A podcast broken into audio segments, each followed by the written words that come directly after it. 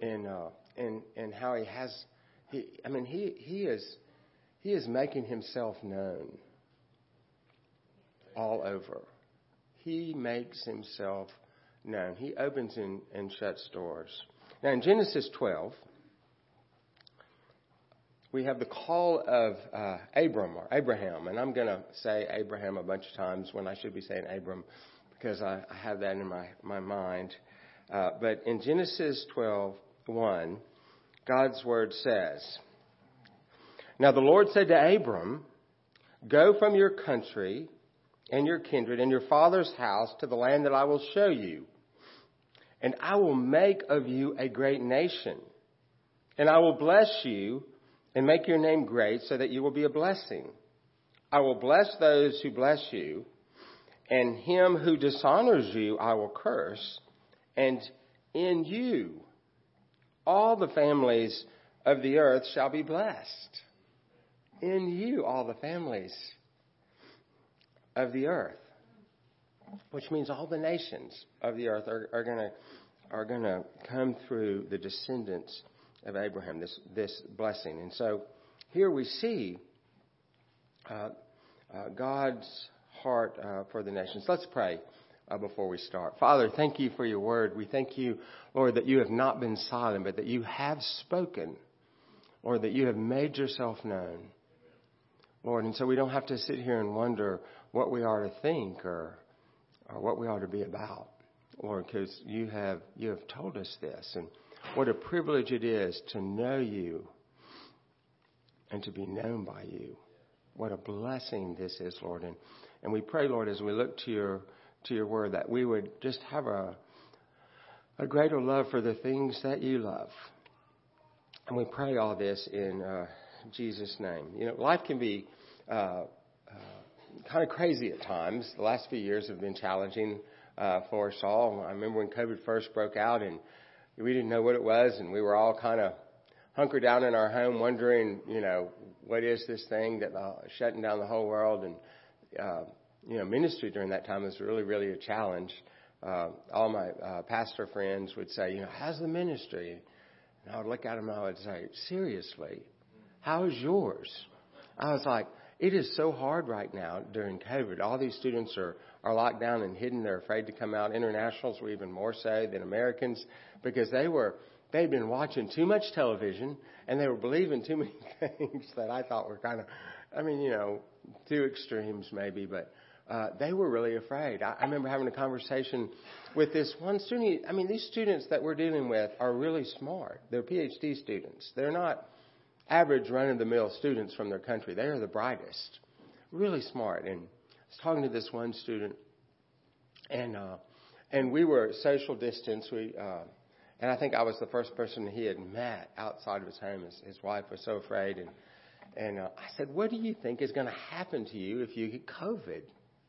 And he said, "Well, you know, the hospital is so expensive, and you know, we don't have great insurance as students." I said, "You're not going to go to the hospital if you get COVID." You're just not. I said, you know, I just read there were 400,000 students in America. I mean, all these American college kids were getting COVID. It was crazy. At Auburn, they were getting COVID, but they weren't reporting it. They were going uh, to the clinics off campus, and their reason for doing so was because they they didn't want them to cancel the football season. So all these students were getting COVID, and they were, you know, I mean, they were, and and I mean, I knew so many people who had COVID, and it just wasn't affecting students as it was other people. Now it was affecting some people, you know, badly, and so we needed to be wise. I don't want to act like it's it's nothing, but there were 400,000 college kids that had COVID. Guess how many were in the hospital? There were three. and of those three, they all had underlying health conditions. So it was affecting different ages differently. I'm, I'm a little bit older, you know, but my 85 year old dad had it and he called me and, you know, he told me, he was like, well, I've got good news and bad news. The bad news is I have COVID. The good news is this really hasn't been bad. Now, I just had it a month ago and it was pretty bad. I heard this last one wasn't supposed to wasn't supposed to be, but uh, I beg to differ. Uh, but I told this young man, I said, "You won't go.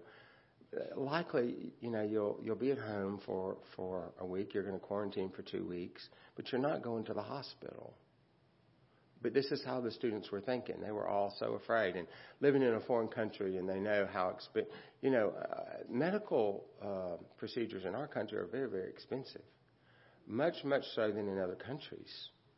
You know, a lot of these students will fly home to get dental work. It, they can actually save money flying home and getting their their dental work done than to do it here. It, can be so expensive. You know, you can, some dental procedures can run into several thousand dollars, and they can get home and get it done for a hundred dollars and come back, which is which is crazy. So they're very intimidated by that. So that was just really challenging. But the last year has been just such a life changing for I think for all of us. It's just it's it's uh, been a, a new a new start and an opportunity to engage students from the world, from all over. It just it just blows my mind that the Lord tells us to go and disciple the nations, and then He brings them uh, to our backyard. He does, and uh, uh, and honestly, I can't believe I get paid to do what I do. It is it is so enjoyable.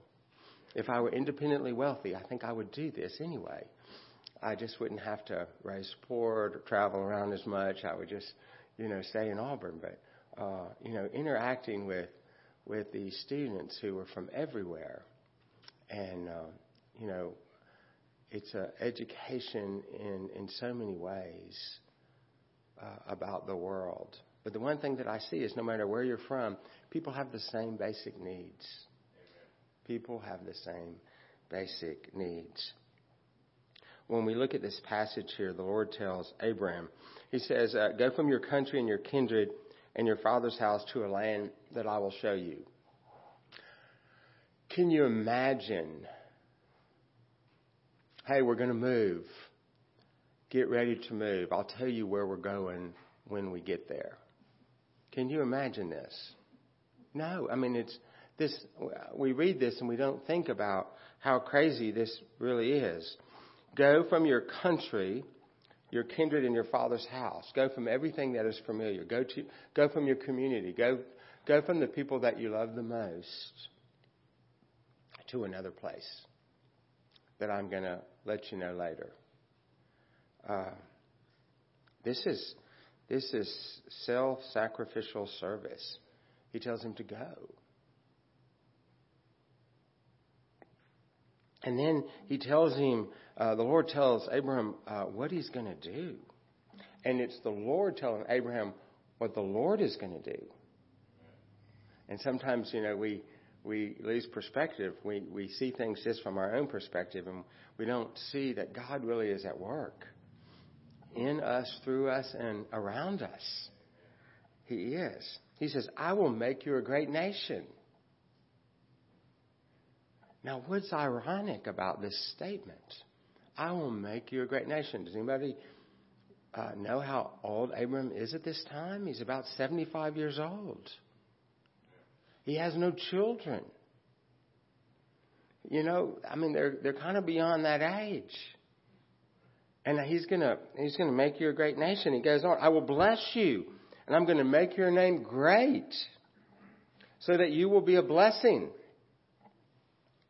And he says, and I will bless those who bless you and I will curse. I will bless those who bless you, and in, in him who dishonors you, I will curse. And then he says, and in you, all the families of the earth shall be blessed. So we see from the very beginning, you know, God's God's heart for the nations. But he but he makes this this promise to Abraham that he's going to do something that is really beyond logic. Tells this older man, you know, uh, leave everything, leave your protection, go somewhere else.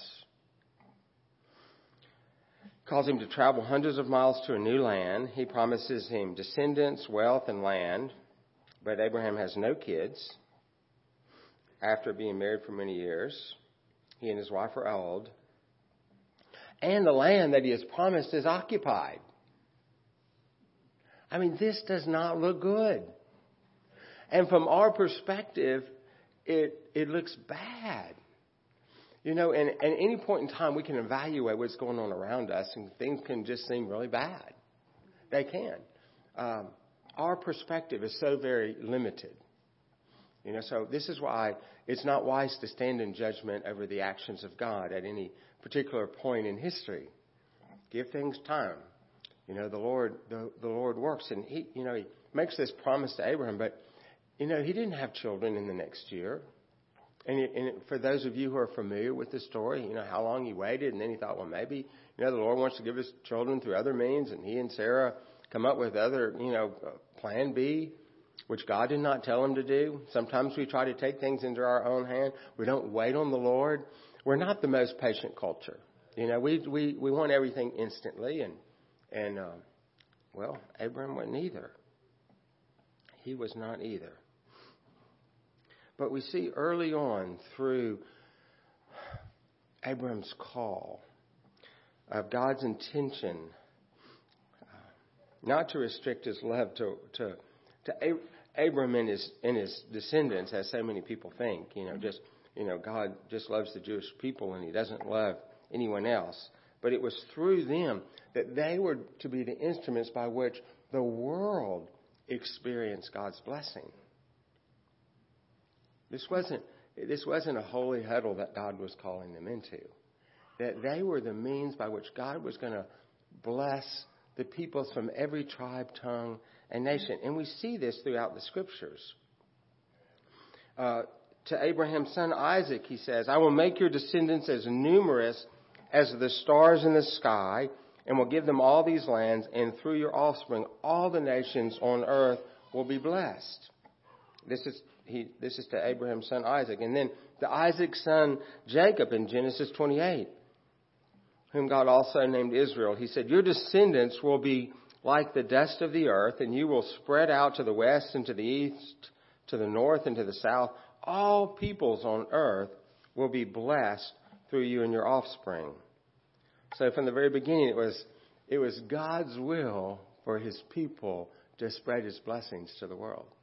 And this theme continues on throughout the scriptures in the Psalms. Psalm 86 All the nations you have made will come and worship before you, O Lord. They will bring glory to your name. Declare his glory among the nations, his marvelous deeds among all the peoples. And then in Psalm 96, ascribe to the Lord, O families of nations. Ascribe to the Lord glory and strength. Say among the nations, the Lord reigns. The world is firmly established. It cannot be moved. He will judge the peoples with equity. It's so very clear when we look at the scriptures that, that uh, God's intention from the beginning and throughout history, He is gathering the people to Himself from every nation. From every nation. And He says that Jesus fulfilled the prophecy in Isaiah 42. Here is my servant whom I have chosen, the one I love, in whom I delight. I will put my spirit on him, and he will proclaim justice to the nations. Skipping on down. In his name, the nations will put their hope. And then it is in the gospel that Jesus gives the Great Commission, the marching orders for his church. All authority in heaven and on earth has been given to me. Therefore, go and make disciples of all nations, baptizing them in the name of the Father, the Son, and the Holy Spirit, and teaching them to obey everything I've commanded you. Peter, in, his, in one of his sermons, makes this statement to the Jews, and he says, And you are heirs of the prophets and of the covenant God made with your fathers. And he said to Abraham, Though you're all through your offspring, all peoples on earth will be blessed in Acts uh, 3. But then even Peter didn't uh, wholly understand the implications of this until he was brought to the home of the centurion Cornelius. And in Romans, therefore the promise comes by faith so that it may be by grace and may be guaranteed to all Abraham's offspring. Not only to those who are of the law, but also to those who are of the faith of Abraham. He is the father of us all. It is written, I have made you a father of many nations. Verse 18, against all hope, Abraham in hope believed, and so became the father of many nations, just it has been said, so shall your offspring be. And this leads to the next point. In Christ, the many peoples become one people of God. The many peoples become one people of God. You know, but uh, before uh, before Christ came, really the distinction was was you know Jew and Gentile. That distinction is no more. Contrary to what uh, even many Christians believe, the distinction is not between Jew and Gentile. Uh, there are not two peoples of God. There is one people of God. The distinction is between those who are in Christ and those who are not. You may be a Jew who is in Christ, or you may be a Gentile who is in Christ, but the dividing wall of the law has been removed according to Ephesians, and the two have now become one. This is speaking of Jew and Gentile. So there, so this dis- distinction between Jew and Gentile is no more. That uh, that will preach, but I'm going to move on. Uh, Christ uh, has made the many one people of God. You are all sons of God through faith in Christ. For all of you who were baptized into Christ have, have closed yourself with Christ. There is neither Jew nor Greek, slave nor free, male nor female. You are all one in Christ. If you belong to Christ, then you are Abraham's seed and heirs according to the promise. And then in the last book of, of of the Bible, uh, the book of Revelation, the one which I think most people find very difficult uh, to completely understand. It's written in apocalyptic uh, literature, and, and so it uses signs and, and wonders, I think, to, to, to, to tell a truth.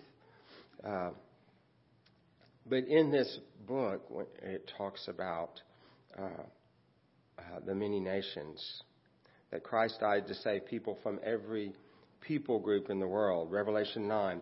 And they sang a new song. You are worthy to take the scroll and to open its seals because you were slain. And with your blood you purchased men for God from every tribe and language and people and nation. You made them to be a kingdom and priests to serve our God, that they will reign on the earth. You know, God will be worshipped by all all the peoples, and so He's He's gathering the people to himself from all over. And, and we can look at history and we can see, you know, how the Lord has done that. You know, but God has chosen that men would be saved by the foolishness of the gospel proclaimed. Because the gospel is foolish to those who are perishing, but to those who are being saved, it is the power of God. You know, sometimes I talk to people about the Lord, and you can just tell their, their I can I can see their face. And, and Americans are so like this. If they're not Christians, they just think, oh, bless your heart, you're just so ignorant, and you know, and, and I'm like, oh my goodness. Uh, and, and many of these are, are, are the young people that are being raised today. Uh, uh, the young people. You know, we, we desperately need to prepare our kids for what they're going to face at college uh, before, we, before we send them off. Uh, things are, are, are, I had this one student here recently show me just the things he was being taught in his American Lit class, and I just could not believe it. It, it just, it was so, so very bad. So, discipling the nations means discipling our children. You know, God has, God uses families. That's the basic building block of, of society, of the church. But God is gathering a people to Himself. And so he even says in, in Galatians that, um, that God was re, uh, referring to the gospel when he told Abraham that he would bring blessings to the nation. In Galatians 3, know then that it is those of faith who are the sons of Abraham. And the scriptures, foreseeing that God would justify the Gentiles by faith, preached the gospel beforehand to Abraham, saying, In you shall all the nations be blessed. So then those who are of faith are blessed along with Abraham. A couple of closing uh, applications. Uh, first of all, following Christ involves sacrifice. following him involves sacrifice. You know, some people they they they come up against uh, uh, challenges, burdens, and they think, "Oh, God doesn't love me," and it's like, no, we live in a fallen world. Life uh, life is not. In fact, when you become a Christian, sometimes it can get tougher. It's not that. It's not that uh, being a Christian means that God's going to protect us from every hard circumstance. You know, if you look at the call to, to Abraham, and, and I mean, he was 75 years old, and tells him to leave everything that's familiar and and and to go to a place he doesn't even know, and then makes him wait for for some 25 years before even he begins to see God's promises fulfilled in his life. 25 years. That's a long time. You know, and, and so God is not on your timetable. I, it's, it's, it's really frustrating at times, but He is not on your timetable. I, I, some, I, I struggle with the same things. I become very impatient, you know, but I'm on the Lord's timetable. We all are.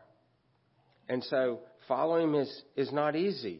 In fact, uh, one, uh, one great historic theologian summarized the Christian life as a life of self denial. The life of self denial.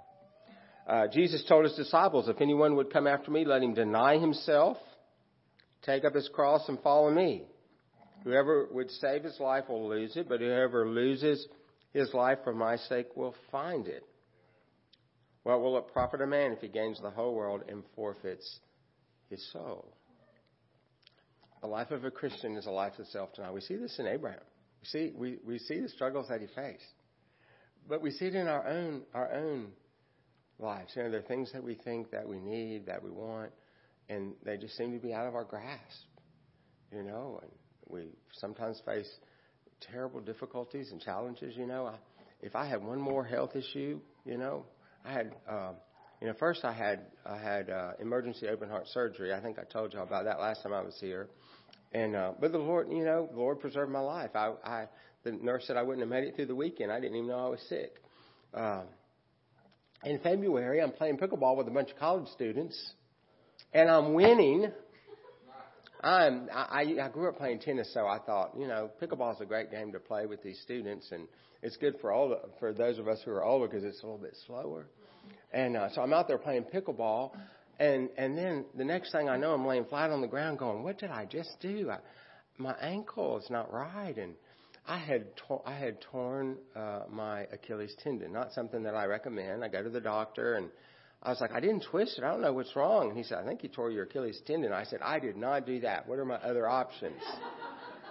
and and he was, you know, and he says, Well, I can fix it. It's real easy, you know, a little surgery, but it's real fast. But the rehab only takes six to eight months. Yeah, six to, he says the longest rehab you kind of face. And so I'm in, what month am I in? Yeah, so anyway, and, and so I'm like, Lord, you know, I'm talking to a Christian friend and he was like, what is the Lord trying to tell you? And I was like, do you want to die? That's what I said to my friend uh, who, who's, uh, who's a minister, life is not always easy. I mean, it's a little bit discouraging. I couldn't drive for six weeks. Yeah. If I had hurt my, the doctor said I couldn't drive, and I said, yes, I can. I drove here. and he said, you're not supposed to drive, and if you get caught, they're going to ask me if I told you not to drive, and I will tell them that I told you not to drive. I said, I want a doctor who's not a Christian. I don't want this in writing. You can't not, you know. Uh, anyway, so, it, I mean, it was very frustrating. It was not my plan. You know, but to follow Christ does not mean it is easy. So if you're facing difficulties, hang in there. It might get worse before it gets better, but the end is great. The end is great. God's call on Abraham is not different than his call for you. You are called to deny yourself and follow Christ. Your natural inclinations are to pursue what makes you happy and comfortable. That's what we want, isn't it? To be comfortable and happy. For our children to be well and prosperous and yes. But the scriptures say, For it has been granted to you uh, for the sake of Christ that you should not only believe in him, but also suffer for his sake. Engaged in the same conflict that you saw I had and now hear that I still have. You know, and so the, the writer of this of this uh, epistle, you know, he a lot of hard things happened to him, but he stayed the course. He didn't say, "Oh, you know, God doesn't love me." Look, look at all these terrible things. And he was beaten and thrown in prison and you know shipwrecked overseas a couple times. I mean, just lots of terrible things. He was whipped, you know, forty minus one a couple times. I mean, it, it was not normal persecution. Secondly, the gospel is for the nations. The Great Commission were to disciple the nations. Uh, the nations are, are, are just, you know, are uh, at our doorstep. You know, and, and so we're, you know, you're called to disciple your community. That's, that's a part of the nations. That's a part of the nations. And so, you know, uh, God has uh, called us to be his ambassadors as though God were imploring through us to be reconciled to God. And so that's my challenge uh, to you and, and to me.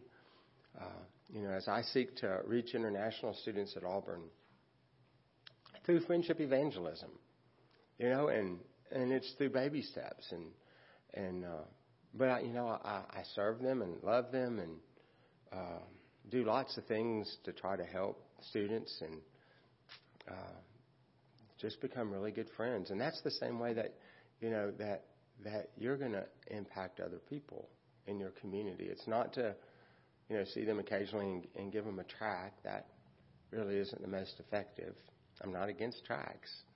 I have some, but you know, but not only to share the gospel, but to sh- be willing to share our very lives and and see what the Lord does. I'll close with this verse about Abraham. By faith, Abraham obeyed when he was called to go to a place that he was to receive as an inheritance. And he went out, not knowing where he was going.